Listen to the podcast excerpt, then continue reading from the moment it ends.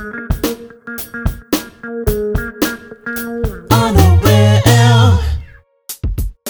Hello, on a whim, listeners, and welcome to episode 10 of season two of the On the Whim podcast.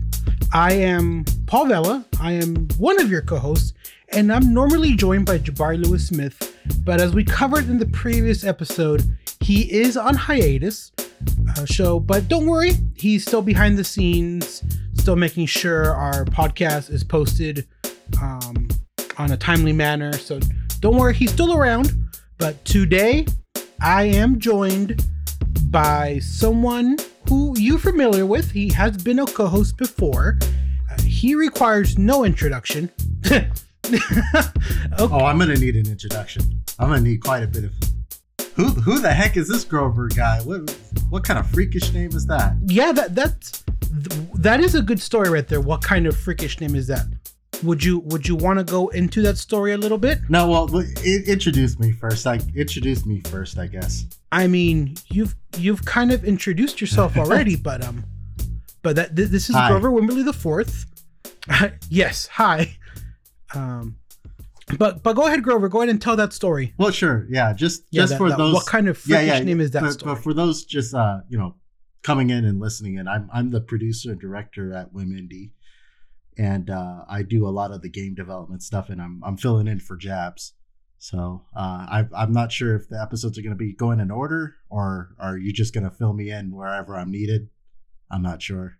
Well, I mean, I did say it was episode ten. Yeah. So I yeah for sure this is episode ten then.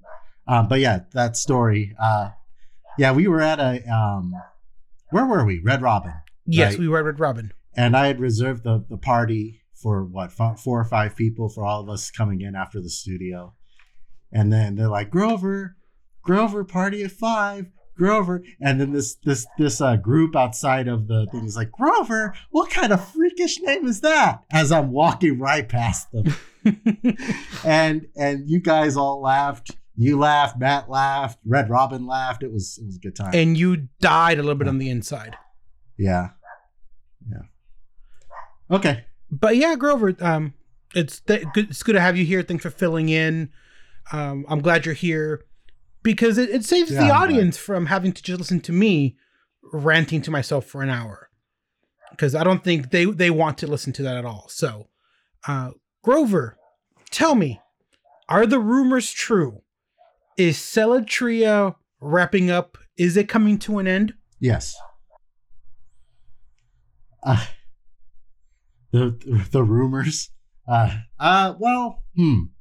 Um, we're we're trying. We're we're we want to open up alpha testing for Celatria in the very near future, and uh, I know we've opened up applications for it. Um, we're gonna start off with uh, doing alpha testing for Chapter Four. Um, get some feedback on the difficulty of the game. Uh, we've been kind of holding it to ourselves for a while. Um, we wanted to show off Chapter Four to, um, you know, conventions this year, but you know that's not going to happen, right? No, That's- yeah, no, we're no, no way. Nope. Uh, so we had to figure out a way in the studio to where we could kind of open it up to anybody. Um, so we we're learning the ins and outs of uh, Steam alpha and beta testing, and and we're gonna try to uh, get in as many players that are interested in playing uh, through Steam, um, and go from there. Um, as for wrapping it up, uh, you know what they say about an artist's work; it's never finished. there's a lot of things that and this will probably be a future episode probably where i'll talk about a lot of the uh, things i wish i've changed but um but uh I mean, aren't you going to still write a book about that? yeah um at first i wanted to write a book uh and then that was that was uh I, I feel like if I write a book on Celatria, it's gonna take as long as finishing the game itself. It'll be another eleven years. Uh so what I'm thinking of doing is doing a bunch of Gamasutra articles and a bunch of blog entries on the development of Celatria and like a bunch of like smaller parts, and then um, at the end compile that all into a book. Right, like here's my all my different articles on what happened and where things went wrong. Um, and uh, yeah, but uh, as for releasing the game, yeah, we're we're doing. Uh, we're going over some of the last cutscenes of the game, um, and then uh, we're I, we're actually in the, la- in the la- next couple weeks we're going to be doing the cutscenes with the ending and the final boss. Um, but after that, uh, we want to kind of tie all the dungeons together because there's a lot of there's a lot of dungeons where the only parts of the dungeons that are done are the parts that have the cutscenes in them. So we need to kind of do the floors in between um, just to connect everything together. And then once we do that, we'll go into testing, uh, beta testing, uh, and then after that, that should be that should be it for Celatria. But um, you know, I, I want to get done with this as as quickly as I can, but you never know, Paul. You never know. Would it be safe to say that you're you're nervously excited about this coming to an end? Yeah.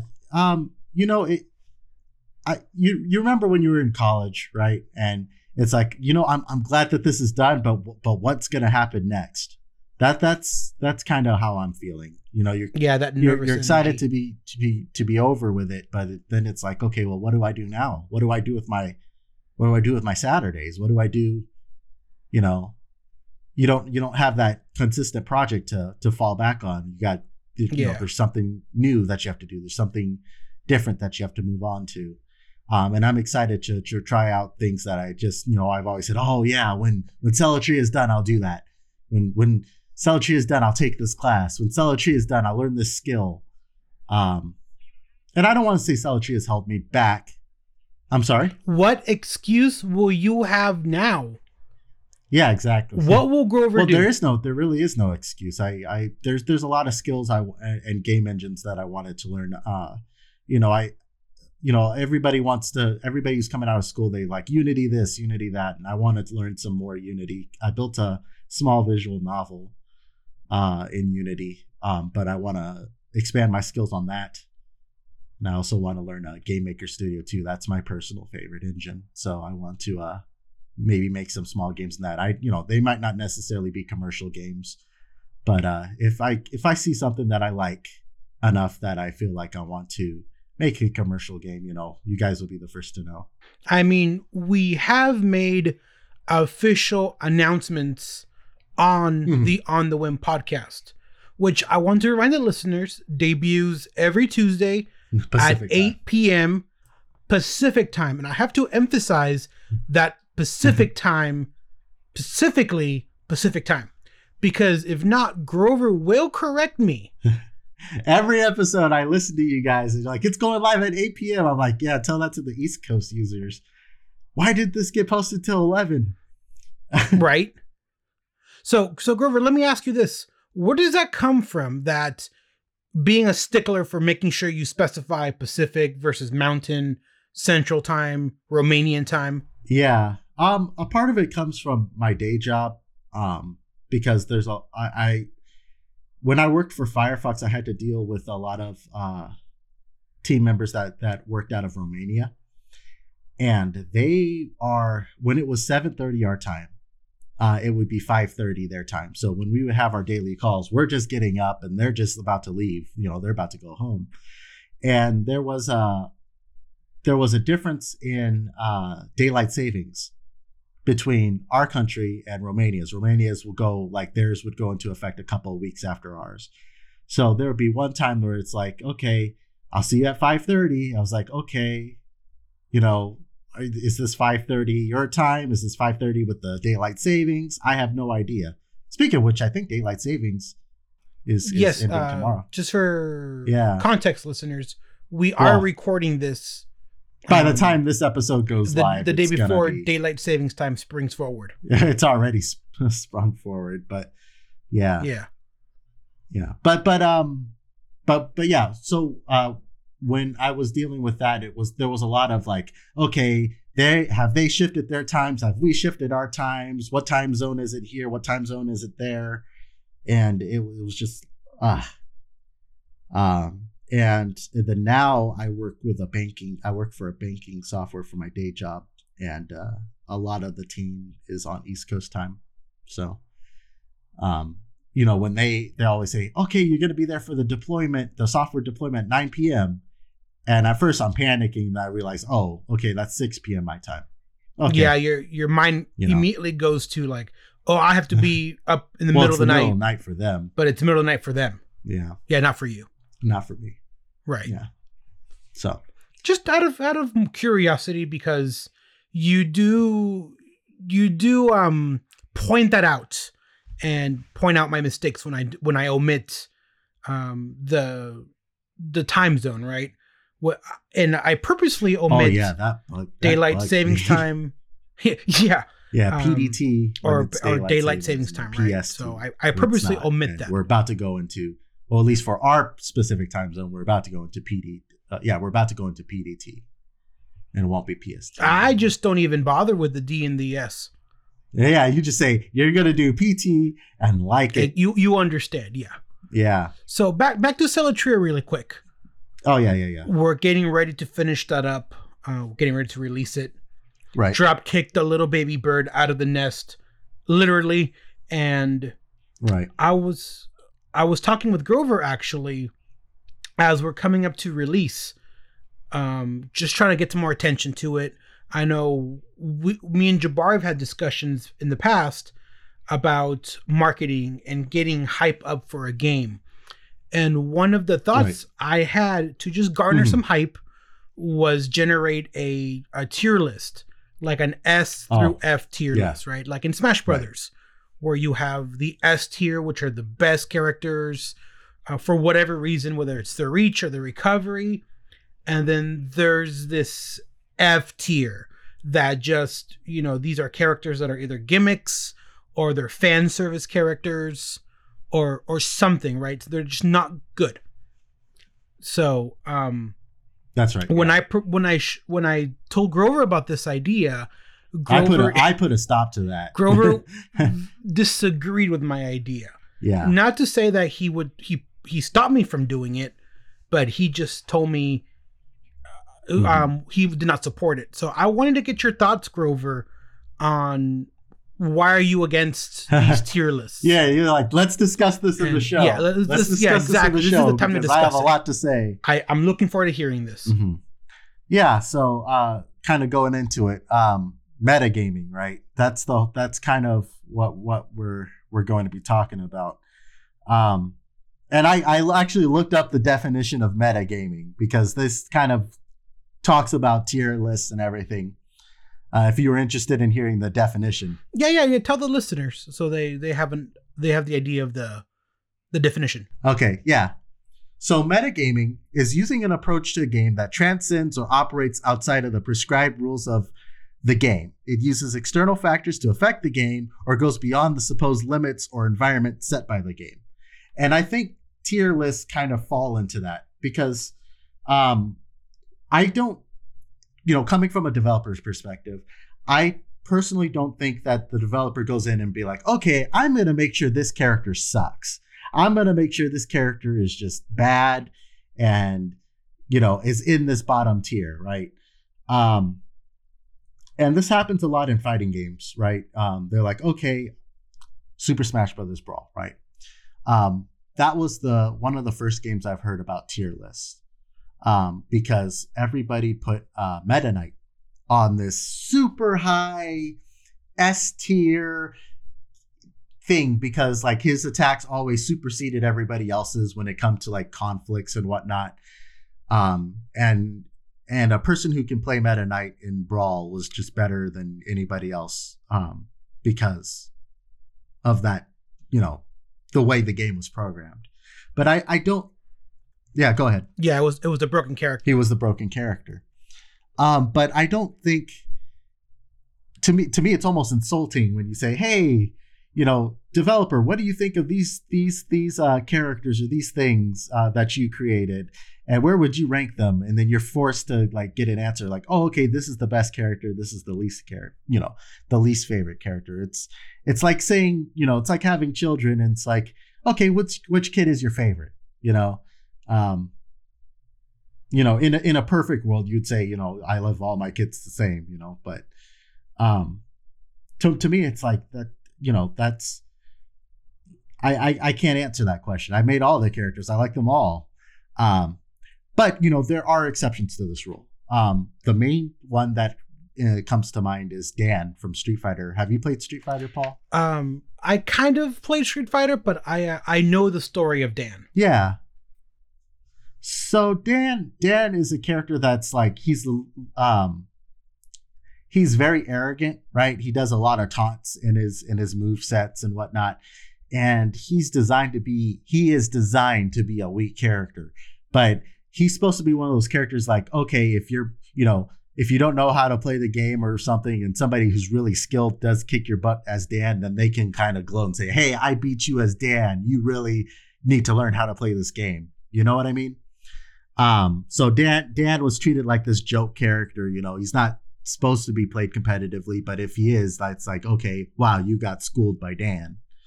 Um so um so that, that that's my only exception to tier list there. I, I you know I I I don't believe in making tier lists as a developer. Um I don't I, I believe that should be left to the players.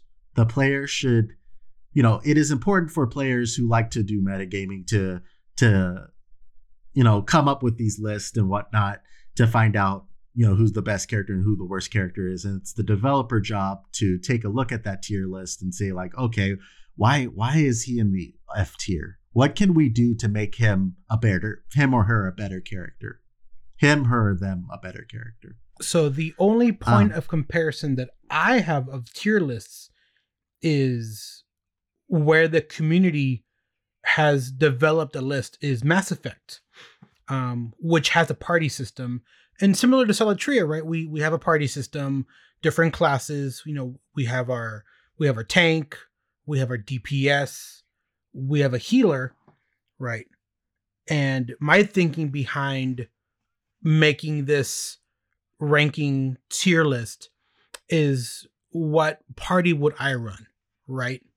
right And I always joke around with Lewis because I personally mm-hmm. would put him in the F tier in early game because he requires just so much setup for even the chance of casting a spell, right?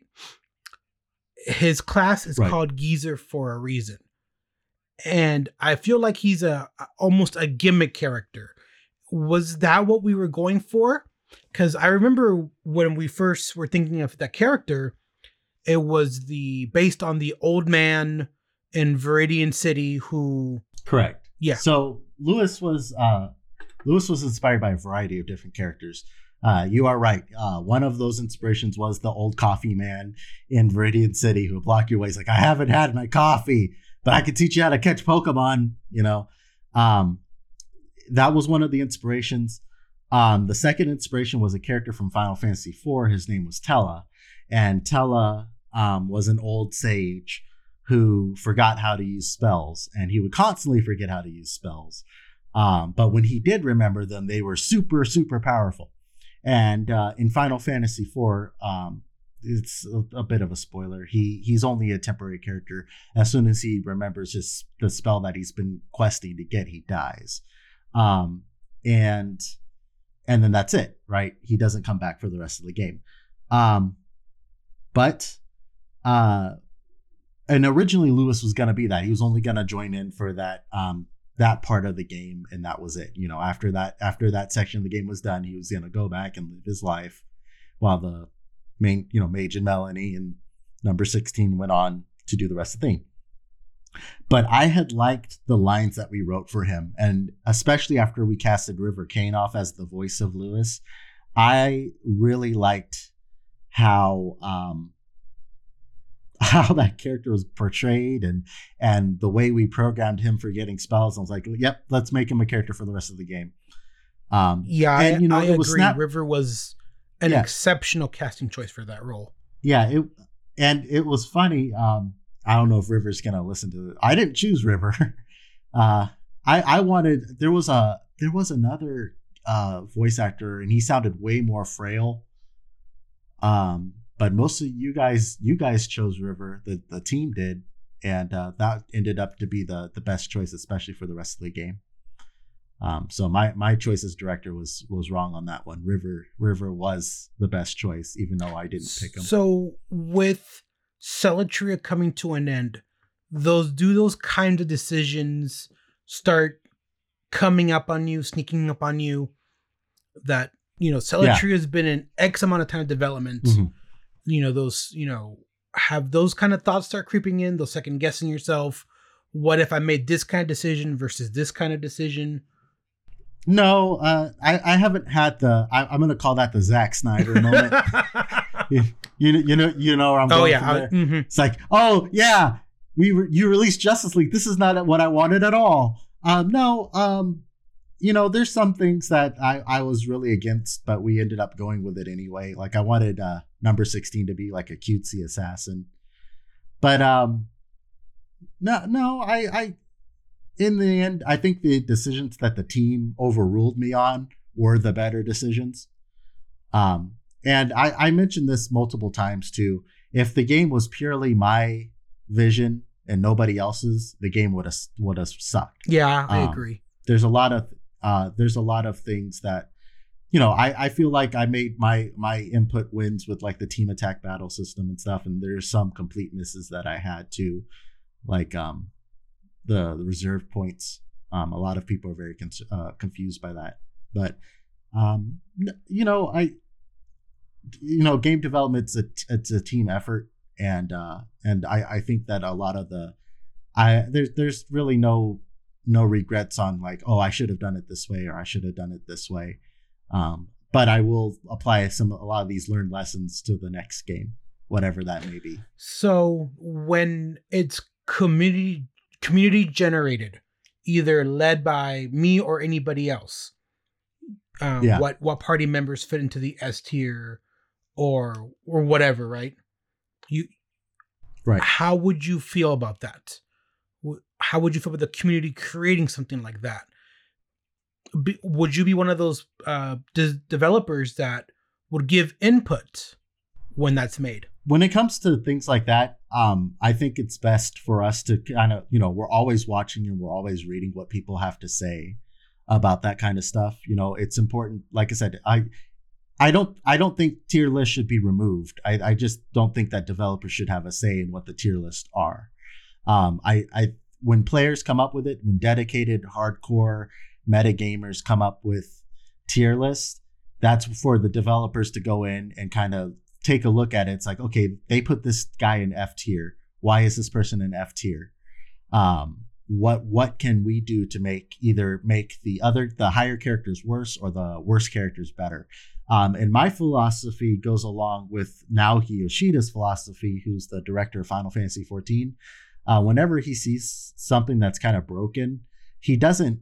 In most cases, he won't make class he won't make the balance he won't make the powerful classes weaker he'll always make the weaker classes stronger right he wants to have the like he wants to keep the elements that are fun for the people who like playing the ones that are in the higher tier but the ones that are in the lower tier is like okay a lot of people don't like playing this a lot of people don't like playing this character what can we do to make this better and they put a lot of work and, and love into either reworking that character or buffing that character or changing that character's move sets or abilities to make it so that people would like to play that character and that that that that character is more balanced with the other ones. That makes sense.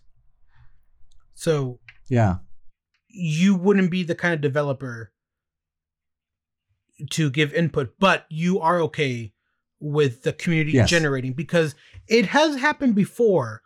I know uh, members of the community have created walkthroughs for various sections of Worth the, the, game. do.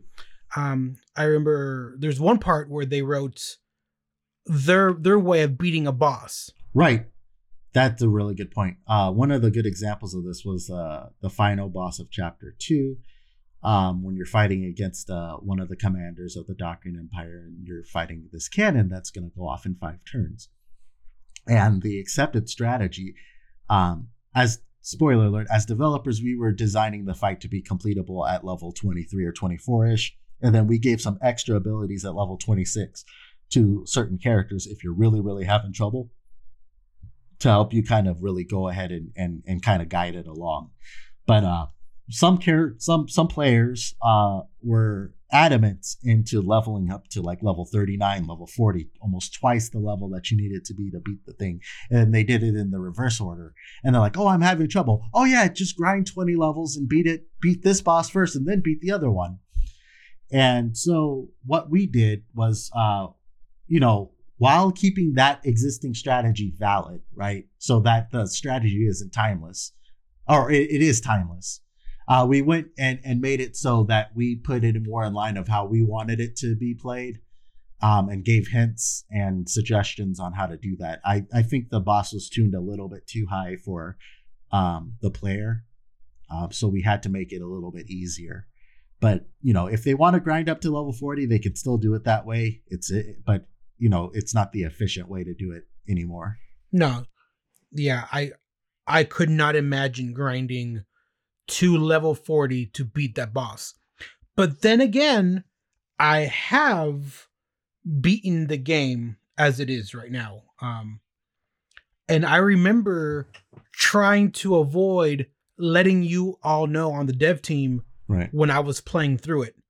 Um, and I just for the record, I I played chapters one, two, and three, which is officially called Mhm. Celatria: The Advent of the Doctrine Empire, which listeners is available for sale on um on Steam. Uh, just just Steam. Right Just now. Steam. We took the itch.io off while we're reworking the the page, but yeah, it's still available on Steam. So yeah, Yeah. shameless plug. If listeners, if this sounds interesting, give it a try.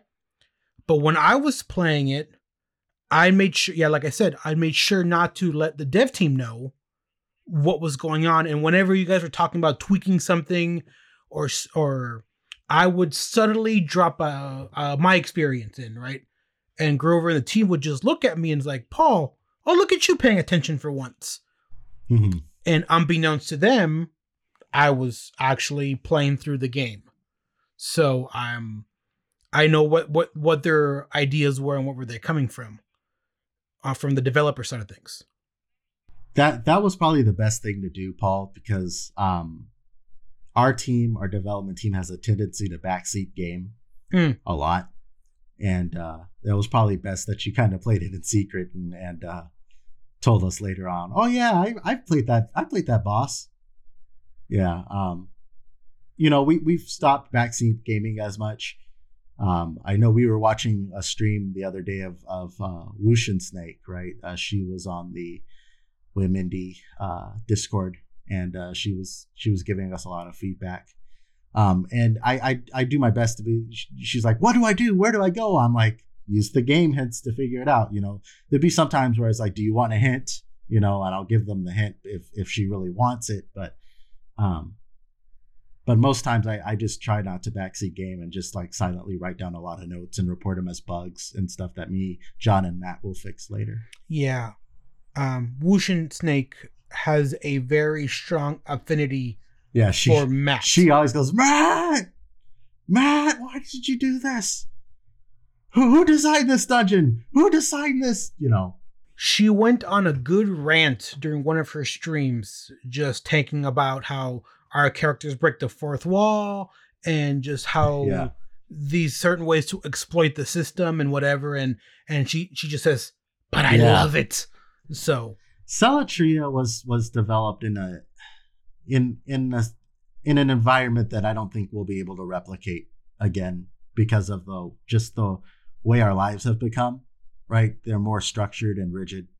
Um, when we started Celatria, there were no there was no HacknPlan. There was no the t- task management software. There was no you know Slack or anything like that. We were just like, okay, we're just gonna work on this. Didn't matter what we were working on. It could be something completely different and we came up with a lot of our most creative work then um, but you know real life hit and we really had to kind of hunker down um, because if we had continued going down that way the game would never be finished ever ever be finished So, listener, just envision a section of a wall that's maybe a section uh, 16 by 9 square foot section just covered in sticky notes. oh yeah remember that Yeah, yeah, I totally remember that.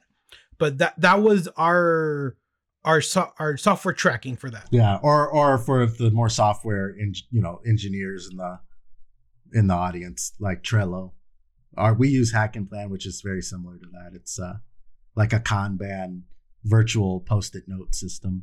But yeah, before that, we just had little post-it notes placed everywhere. I had like yellow notebooks of crossed out things that I would lose and find.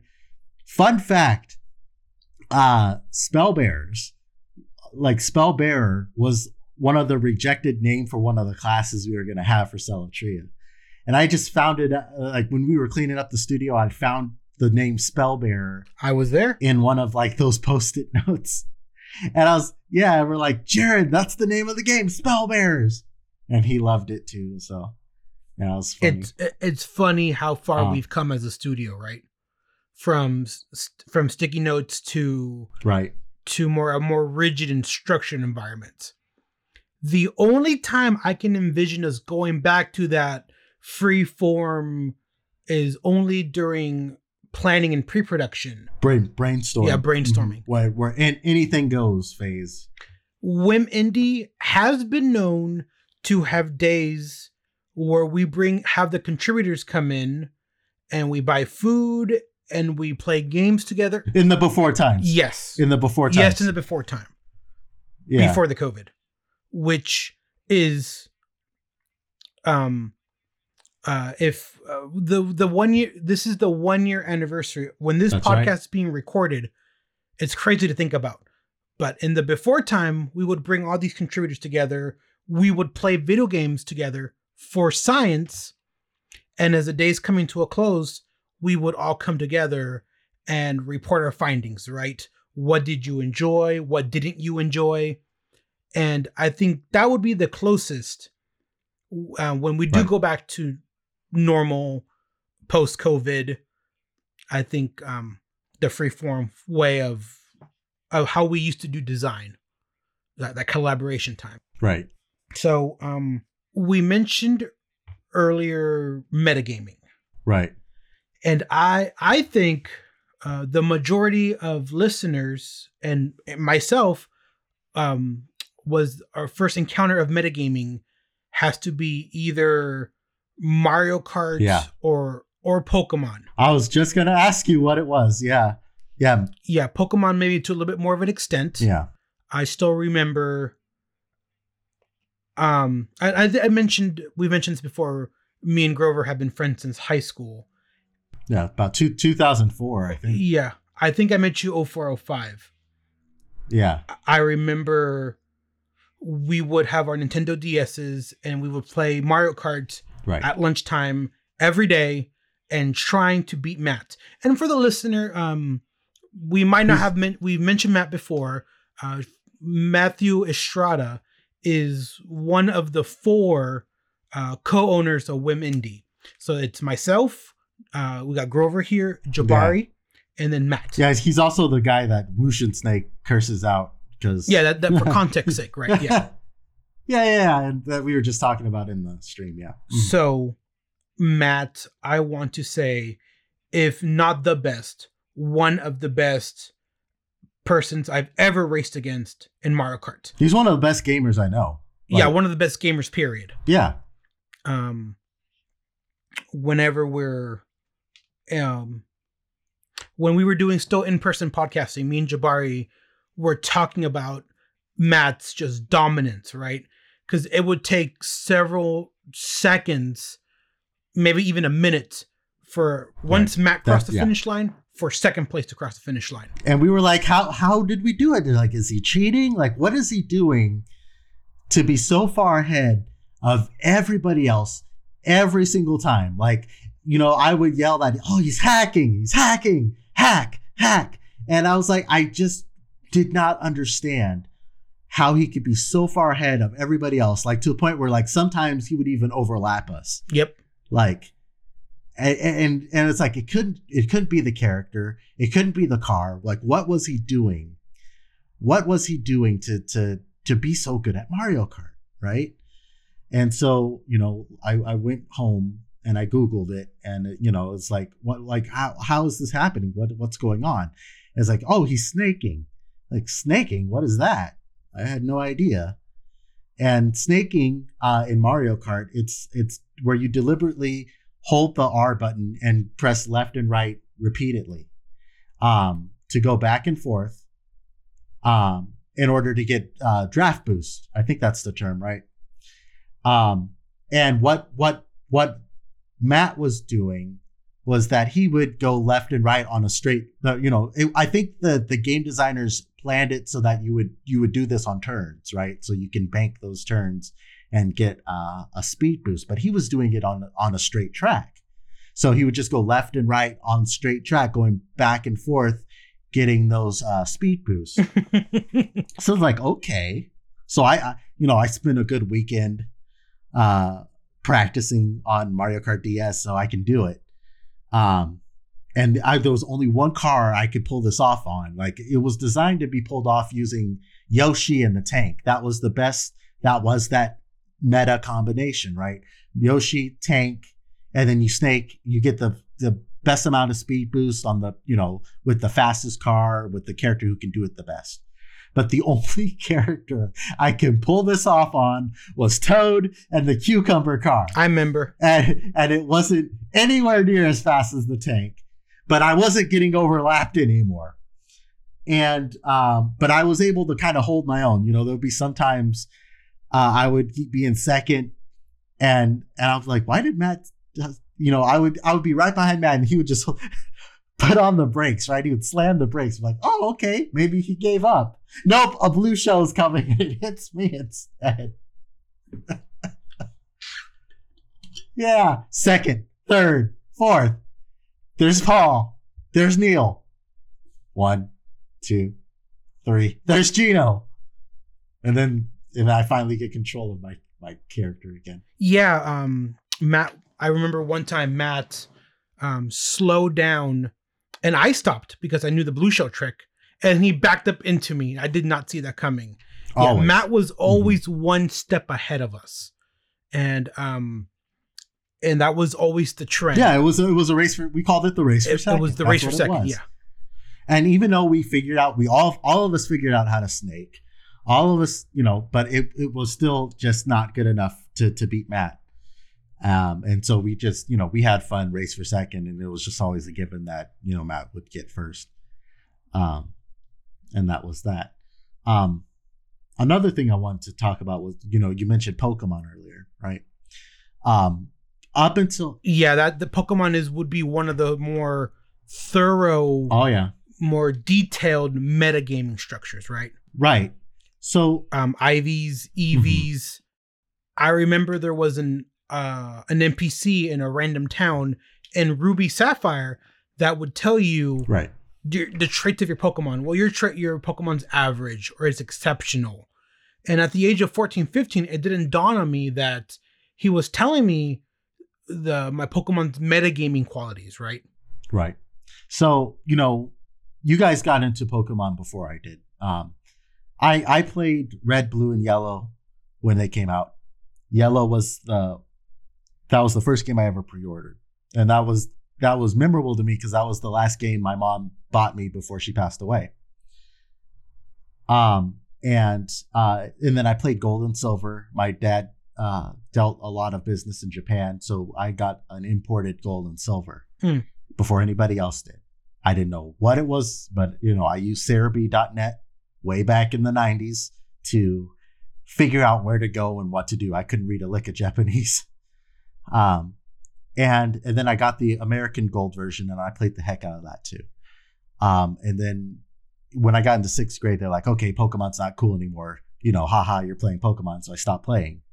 Um, and uh, fast forward, I got back into it 2007, um, or two, early 2008. It was after Gold, Diamond and Pearl came out, but I went and got Diamond and Pearl. Um, and and you know, I was like, okay, I'll beat Matt. You know, I was just playing with this old school mentality from Gold and Silver. There was none of these extra values. There was just your Pokemon are this strong, and that's it. And uh, you know, I'll, I'll bet I'll, I'll fight Matt, and Matt's like, okay, bring it on. You know, I'm like, okay, I got the best Pokemon. You know, I got my legendaries, blah blah blah, and even my legendaries were getting their butt kicked by Matt's just normal regular Pokemon. And I'm like, how is this? You know, just like Mario Kart, right? How is this happening? What what are we doing wrong? to where this is this is a thing. Um, ah, geez, I can't remember the name of the Pokemon, but um, it was fa- it was it was a uh it was a slow uh, Bre- Breloom Yep, yep, Bre- Breloom. Breloom.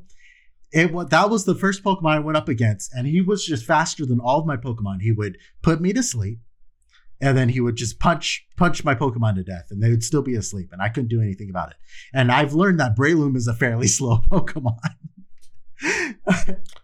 So if if I recall correctly, that strategy involved Breloom learning a certain move that would need to be be uh, passed down from uh, through the Yeah. hereditary line, right? Through breeding.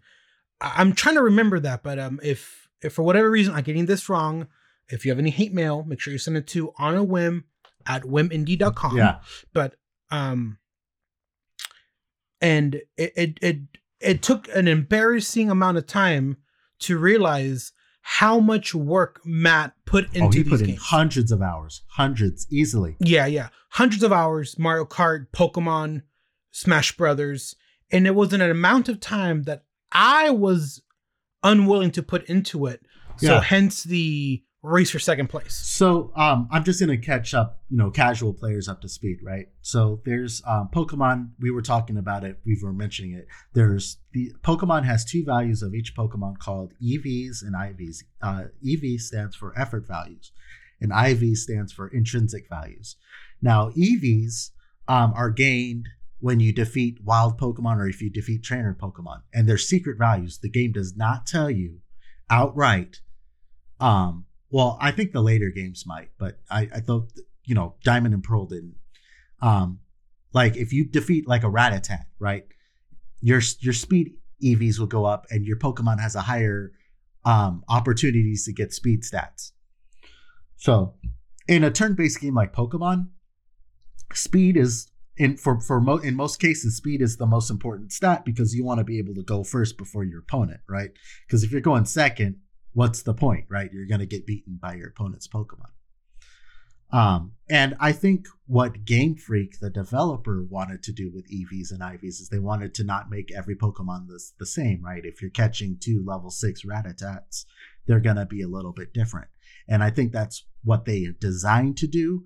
But in the terms of the metagaming, um, people are like, okay, I don't want this, this Pokemon. This Pokemon has really bad intrinsic values. This Pokemon's got really bad speed values, right? And then they um and then they use websites like um Smogon, Smogon University. Mm-hmm. They they put they put they organize all you know a thousand Pokemon into these tiers, right? There's underused and overused and not used. I, I don't know all the tiers off the top of my head, but they use you know the the the potential of different Pokemon and and rank them that way and the community goes back and forth like okay yeah i used this this pokemon with this move set with these evs and it could not beat this pokemon with this move set with this evs and ivs and it's a lot you know Uh, there's there's a lot of pokemon that were kind of when i stopped play i stopped playing at the end of sun and moon Yeah, same Um, here. and i and i might get yeah and, I'm- and i know we're going to talk about pokemon in a future episode so I'll, I'll save that for that but um I had some works in progress that, you know, I just kind of like you. It's like, I, you know, I, I really want to do that. It's got all the right EVs. It's got all the right IVs. I've reset the game multiple times to get this right. Um, but I, I, I'm bored. I want to go play another game that, that uh, doesn't feel like a chore to me. But it's like, well, how much do you want to do to be able to win? Right. Um, I, it, it and maybe allow me to tease the listener um for um, a, a future episode right Yeah. um the remasters coming out the um this um these new uh this whole meta thing metagaming thing has been embraced by developers and we could even make the argument Oh, they that make it easier. metagaming has been made oh yeah, absolutely. They make it easier every generation. Um, another thing I didn't, yeah, another thing I didn't mention. I'm sorry, Paul. Um, is that each Pokemon has different natures, and and natures uh, have inherent boosts to stats and inherent penalties to stats, right? And that all plays a part in metagaming too. And the newest Pokemon game, I know I haven't played it yet, Sword and Shield. um, they have a way where you can use items to change your Pokemon's nature. So those Pokemon that you grew up with that you know may have not had the right nature or whatever, you can fix quote unquote fix them um, so that they can have the, the nature to be competitive. And I thought that was one of the good um, things that that you know they don't make this so punishing and so time consuming. So, would you say this next generation of Pokemon, um, whatever uh, I think the Diamond and Pearl remix, whatever, whatever they're called, Uh, br- br- brilliant diamond and shining pearl. there it Uh-huh. is. Uh, just for the heads up, we are not sponsored by Pokemon or Game Freak. Game Game Freak. This is the first one Game Freak's not developing. It's being developed by a different company. Right. That Yeah. that that is really interesting because now that Game Freak isn't going to be the developer of it. But would you um In the next episode. would you yeah. say this next uh direct, the direction Pokemon is going? Would you say you're excited about it? Um, I think that uh Pokemon I, I know you you have said many times that it you've kind of outgrown it, like this isn't your your thing.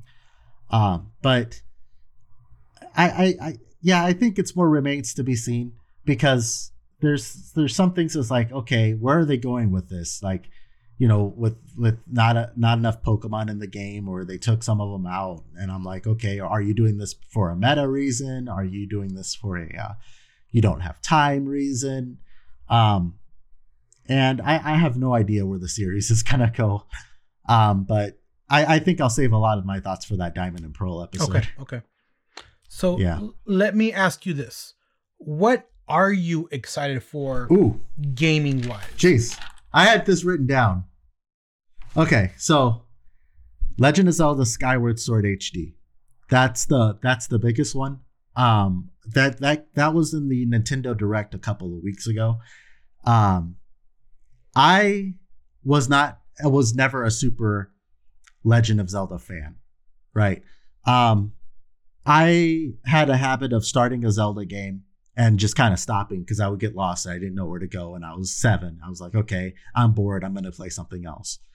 Um, so I never really got into it. Um, I got more into Final Fantasy, which was more like, okay, you're going to go here and you're going to do this, and and you know you're going to save the world, right? It was very much a, you knew exactly where you were going, and exactly what you had to do, and seven to nine year old me understood that a lot more. Now that I'm a little bit older, I went back and revisited some Zelda games. Now that you know, I can always look at the internet if I get lost, right? That's one. Um, but two, um, Breath of the Wild. Um, when I played, um, I played Ocarina of Time and I beat that. I used some guides and I said I wouldn't play Breath of the Wild until I beat Ocarina of Time. So um, once I beat that, um, I went to play Breath of the Wild. I was just blown away by how good that game was. It it had that whole getting lost Zelda feel.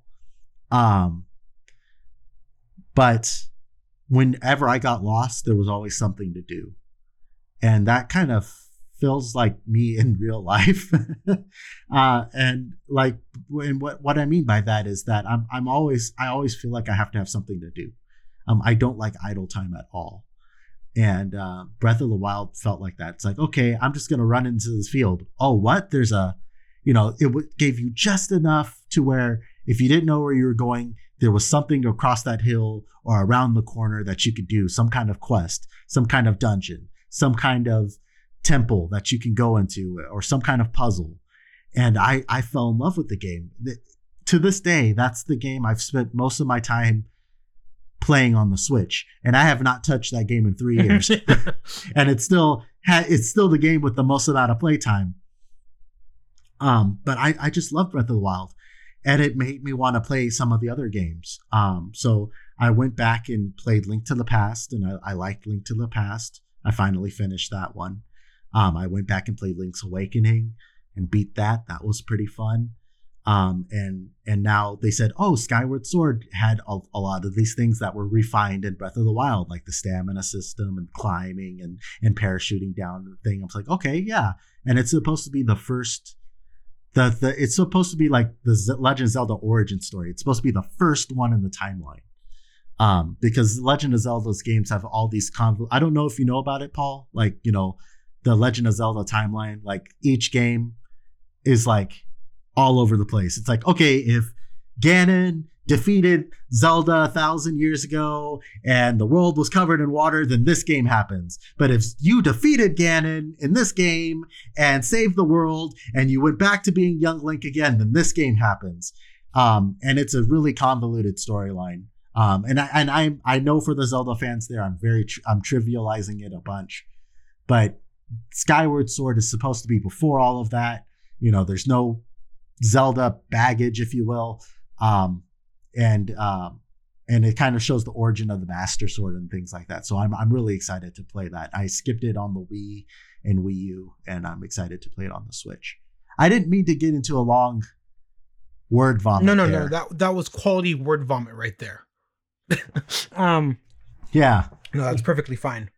It's it's curious because it's um personally um the games I find enjoyable like Skyrim, oh yeah, Mhm. um, Mass Effect have more um that Western RPG, but are still have that same exploration that um where you can explore the wilderness and you come to a fork in the road and you go left and you know as opposed to going right and you know Yeah, 10 minutes Mhm. you know you think it's a 10 minute adventure in and out five hours later you're at the final dungeon boss and you're getting your ass kicked right? And, and it's it's awesome when games you know give you an open world uh, and when a game does that right you get drawn in. The immersion is so real. And um and like you said legend of zelda um ocarina of time skyward sword these these games exist outside a particular timeline. So they did the marvel cinematic universe before the mcu did it before uh, oh yeah. before disney Yeah. got involved right? And it's not it's not as important to the MCU to where like oh you have to understand all the games up before to came to, to understand Breath of the Wild but you will understand a lot of like hints right? Um like oh that that was the temple of time but it's in ruins you know you know things like that. It's really subtle. Um but uh I know you mentioned Skyrim I I um that's not a I know that's a game that's been out forever I have it for the Switch I've had it for the Switch for several of maybe a year or two, and I haven't had a chance to play through it yet. So um, I know I, I'm saving. I saved it for this year. I wanted to play through the pandemic, but now the pandemic's coming to a close, or we're we're on the. I don't want to say it's coming to a close. It's kind of on its you know uh we are rounding the corner slowly moving downward. Yeah we're rounding the corner i think and and you know now i've i've truly believed that Yeah. Now now vaccinations are going out and whatnot. But one of my goals this year is to still play through um, Skyrim and maybe The Witcher. Witcher might be next year, but Skyrim for sure. That's a two important piece of gaming history that I have not touched yet. Um, I, I heavily recommend playing The Witcher, the Witcher series. I heavily recommend playing Skyrim. You know those those Western RPGs that I have a stronger affinity towards. Um, I'm, I'm I am not into JRPGs, so um, and we've discussed that before. That's not my my forte, not my taste. But yeah. um, you and Jabari um do enjoy RPG uh, JRPGs. But funny enough, I'm actually looking forward to uh, Mass Effect Trilogy Remaster too, right? Because I never had a chance to play through Mass Effect, right? And you know, when I see Mass Effect, I'm like, oh, okay, I don't want to go back to those old systems to play it. Um, and uh, with the, you know, I'm gonna I'm gonna try to get a PS5, and Mass Effect uh, Trilogy Remastered is actually one of those that I. Uh, I, I, don't think I'm going to buy it at full price. I'll probably wait till there's like some kind of sale on it. You Um, always usually- wait to the sale. Yeah. Um, because it's not a I, I'm not really attached to the franchise like you are, but I still want to give it a chance. So um when when there's a maybe a winter sale or something, I'll probably get it for the PS5 then. right and um and once you do get mass effect um you get the remastered edition i promise i will avoid spoiling it for you as much as possible because you deserve to go through those games with as little spoilers as possible about characters and decisions Yeah. and and i know how you are about spoilers so Yeah. um All I know is the third ending sucks. So so that's the thing right Right. um for a lot of people but there is still a good amount of people, even a majority of people, who enjoyed the ending of Mass Effect 3. And Yeah. I think I mentioned this a few episodes ago. Um, the older I get, um, the more entwined I am with game development. I looking back, I realize why decisions were made, what was what went into those decisions, um, not to, you know, not not validate twenty three year old Paul's feelings, however Yeah. old I was when that ending came out. I was but um. I, I realized I was crying about Garuda in Final Fantasy 14. You were crying about the Mass Effect 3 ending. E- exactly. We went to depression IHOP Mhm. for at midnight or something because of it. Speaking of Final Fantasy, um, one that's one of the yeah that's one of the games I'm looking forward to. Uh, the new expansion for Final Fantasy 14 Endwalker that's coming out in fall.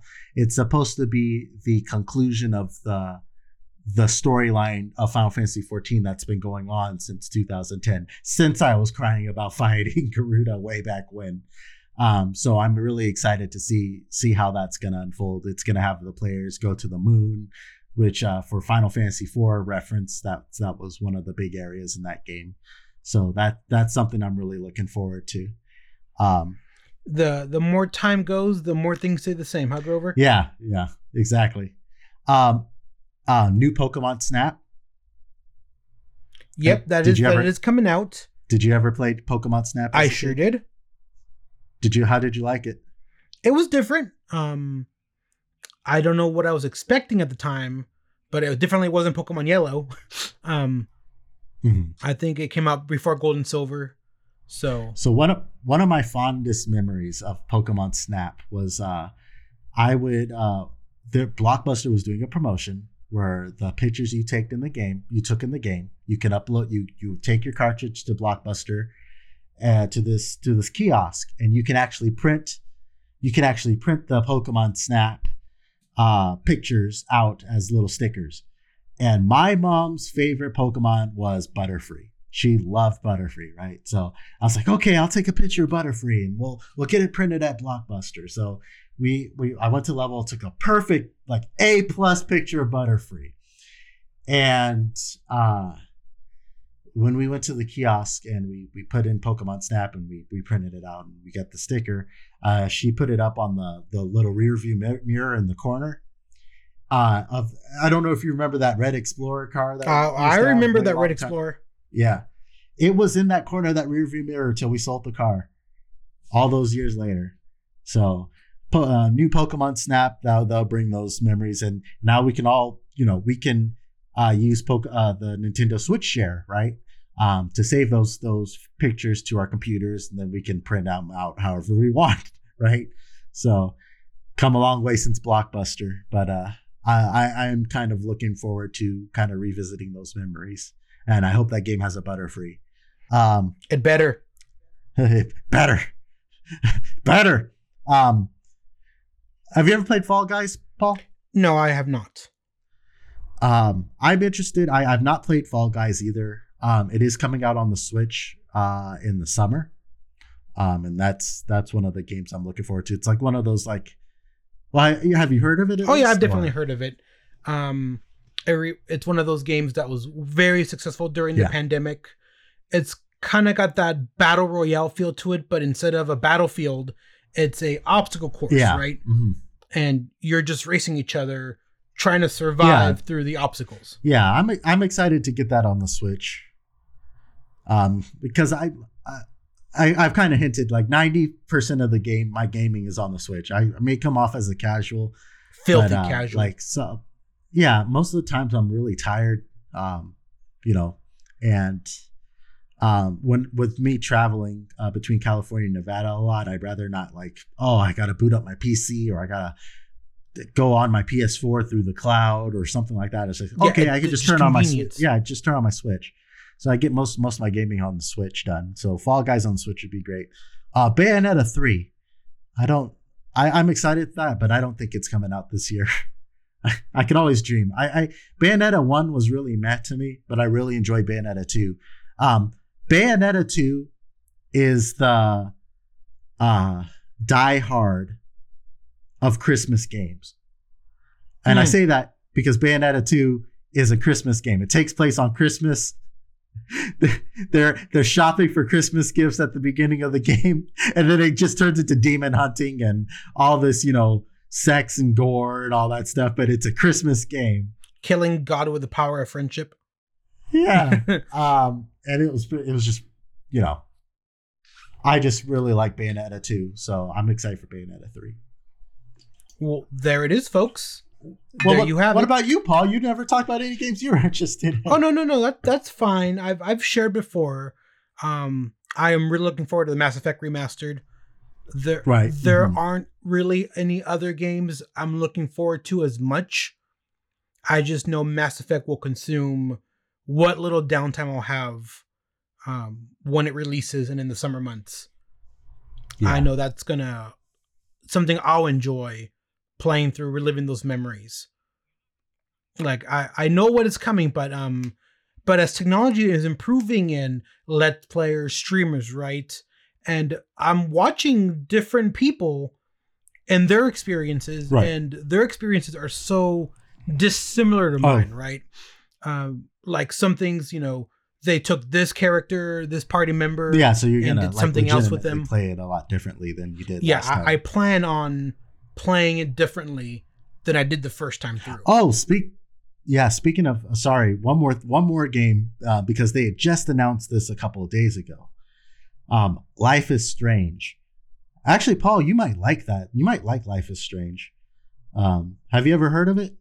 i've definitely heard of it it was an indie darling Yeah, yeah. They're they're going to be announcing a new Life is Strange at Square Enix pre- presents uh, next week, and uh, uh, I played through the first one. I loved it. I I made a bunch of wrong decisions. i bet no you did No regrets.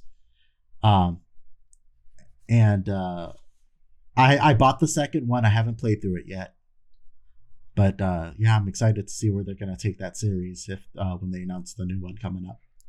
yeah just something you know a game that lets players make decisions it just seems so Yeah.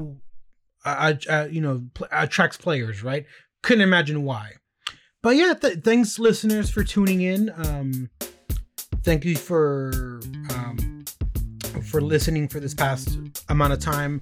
I want to remind all of you that um uh shouts out to shadow uh, shadow Trammell, our audio engineer who will undoubtedly have to sort through my um my audio problems that i've been having. So shadow Thanks, Shadow. appreciate you. Thank you so much um shout out to lucia lee for the art. Thanks, Lucia. and of course um and jabari who is again working behind the scenes making sure the podcast gets posted in a timely manner. Uh, remember tuesdays 8 p.m Thanks, Jabari. pacific time. So and um thank you listener for uh, tuning in. Thanks, listener. yeah i love it. I love it.